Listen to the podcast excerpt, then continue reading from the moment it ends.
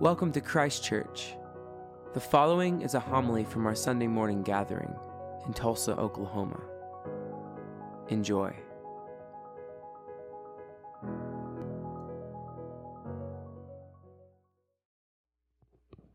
This Sunday concludes the season of Epiphany, season in which we uh, reflect upon and think about the ways in which Jesus has been made manifest in our lives and in the world. It's a season in which the, the, the Jewish Messiah is revealed as the Messiah for the whole world and calling all nations to come to worship him and to praise him. And at the end of this season of Epiphany, we get this story of the Transfiguration. Jesus going up on the mountain, much like Moses did, and hearing those words, This is my son. Listen to him all the gospel writers make the story of the transfiguration a turning point, a linchpin, if you will, between Jesus' ministry among the people and his travels to Jerusalem, where he will enter into the holy city on Palm Sunday and face what he knows will be his suffering and his death. And in each of the gospel stories and the story of the transfiguration, the gospel writers connect this incredible experience of Jesus on the mountain with a person who needs to be healed and the disciples' inability to do it themselves. The more that we are open to the kingdom of God, it seems like this story is telling us, the more we are aware of the pain and the suffering of the world. Let me say that again. The more that we become aware of the kingdom of God, the more we become aware of the pain and the suffering of the world. We often so much want Jesus to be like a vaccine that we can take that'll keep us safe and comfortable, oblivious to the realities of the world when in reality, Jesus injects us with the Holy Spirit and it makes us even more aware of both the joys and the suffering in the world. We get to see those moments on the mountaintop in which God is made so real to us that we could hardly even imagine it. So powerful and so real that we want to tabernacle with God. We want to build a tent and stay here forever but also the same Spirit who is able to reveal such beauty and such joy drives us to those places where, frankly, we oftentimes would not want to go on our own. So let's turn to this gospel story. Moses and the prophet Elijah suddenly show up with Jesus on this mountain. And this should um, connect us to the passage that we heard just a moment ago that Vic read, where old in the Old Testament, where Moses goes up to the mountain to see God.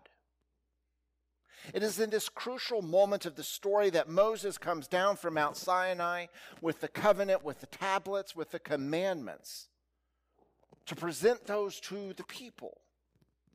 This is the moment in which they are given their identity as people who follow God.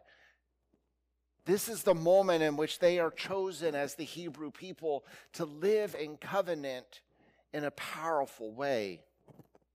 In the scriptures, Moses is the giver of law. Elijah is the great prophet who comes and warns them that they better follow this law. And Jesus is the one who comes and forgives them forgives us of our inability to follow the law and fulfills it in what such ways that we would not be able to. Peter is so amazed by this experience that his first reaction is to build a tent.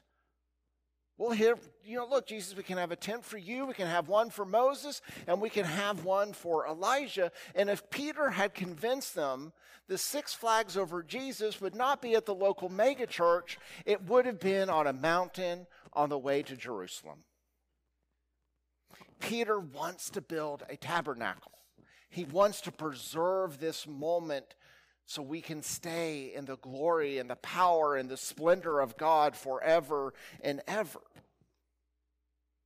The tabernacle in Jewish cosmology was a place where God resided. Whether it was in the tents as they wandered the desert and the Ark of the Covenant that went with the people, or whether it was the temple in the holy city, they saw God residing or tabernacling with them. Peter knows that what he's experienced is so powerful and so amazing that in some way we should preserve it. And this is a really powerful human temptation. We go and we have these amazing experiences and we want to keep going back to them again and again. Maybe it's and you know a lot of our uh, a lot of our, our students who go off to summer camp come back and they're like oh you know it is such a different place. Why can't the world be like it is at st crispin's?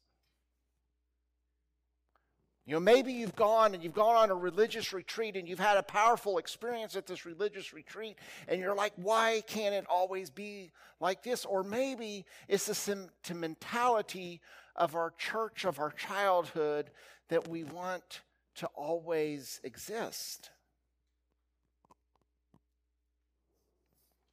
Oftentimes think about when I go back to Edmond, which I mean it's not that far away, um, but I haven't lived there for 15 years now. And when my folks will say, Well, where do you want to go to eat? I sit there and I say, Well, I want to go to Johnny's. You know, Johnny's tried to come to Tulsa and it was an abysmal failure. So I don't know if Johnny's wasn't really that good or Tulsa's tastes weren't that good. I'm not sure which. But my parents will say, you know, Everett, there's a lot better places than Johnny's, but that's the place I remember as my childhood of going as the place where the family gathered. And so that's where I want to go back to. Right? This is human temptation to figure out how do we tabernacle experiences and preserve them forever. And if there's any question about how big this experience is, God the Father shows up much like God proclaims at the baptism of Jesus and says, Look, this is my son. Listen to him. But for Christians, we believe that the tabernacle is not something that we can preserve on a mountain. The tabernacle is Jesus himself. John's gospel, when he is having this amazing prologue, this introduction to Jesus who is coming upon the stage, says, And the Word became flesh and dwelt among us. The word dwelt there literally means that the Word came and tabernacled with us.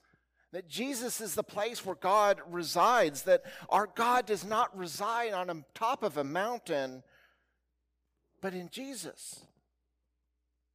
And then through the power of the Holy Spirit, Jesus resides in us too. A little bit of a scary thought. So I go back, the more that we are open to the kingdom of God, the more we become aware of the pain and the suffering of the world. And God's call to us, what are we going to do about it? In many stories of religion, there's always this wise person who's at the top of the mountain, and you climb up to the mountain and you ask your question of the wise person. But our God is not a God who stays on the mountains. That our God is a God who comes and lives down with us in the midst of our lives. Sarah Condon says that if you read Roman mythology, you will find a God who can't wait to get back on the mountain. It's as if the Roman gods hate the people, but our God does not hate us. The quite reverse is, the, is, is true, is that God can't wait to get off the mountain and tabernacle with us. And there's Jesus there's Jesus who both takes us up to the mountain and has this incredible experience, but also comes down to the valleys of our life and the times in which we cry out for a Savior. I imagine that you have something going on in your life that is possibly hard to deal with. And it doesn't take much to turn on the news today and watch an entire country that is going through that right now. Yesterday, I heard a reporter say that the only thing that she hears at night in Kiev are the air raid sirens and church bells. air raids and church bells. I can't imagine a better description of Jesus and his ministry.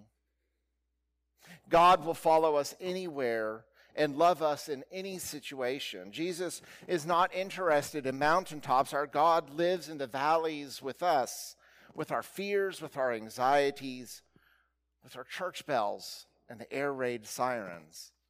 Our God is there. Amen.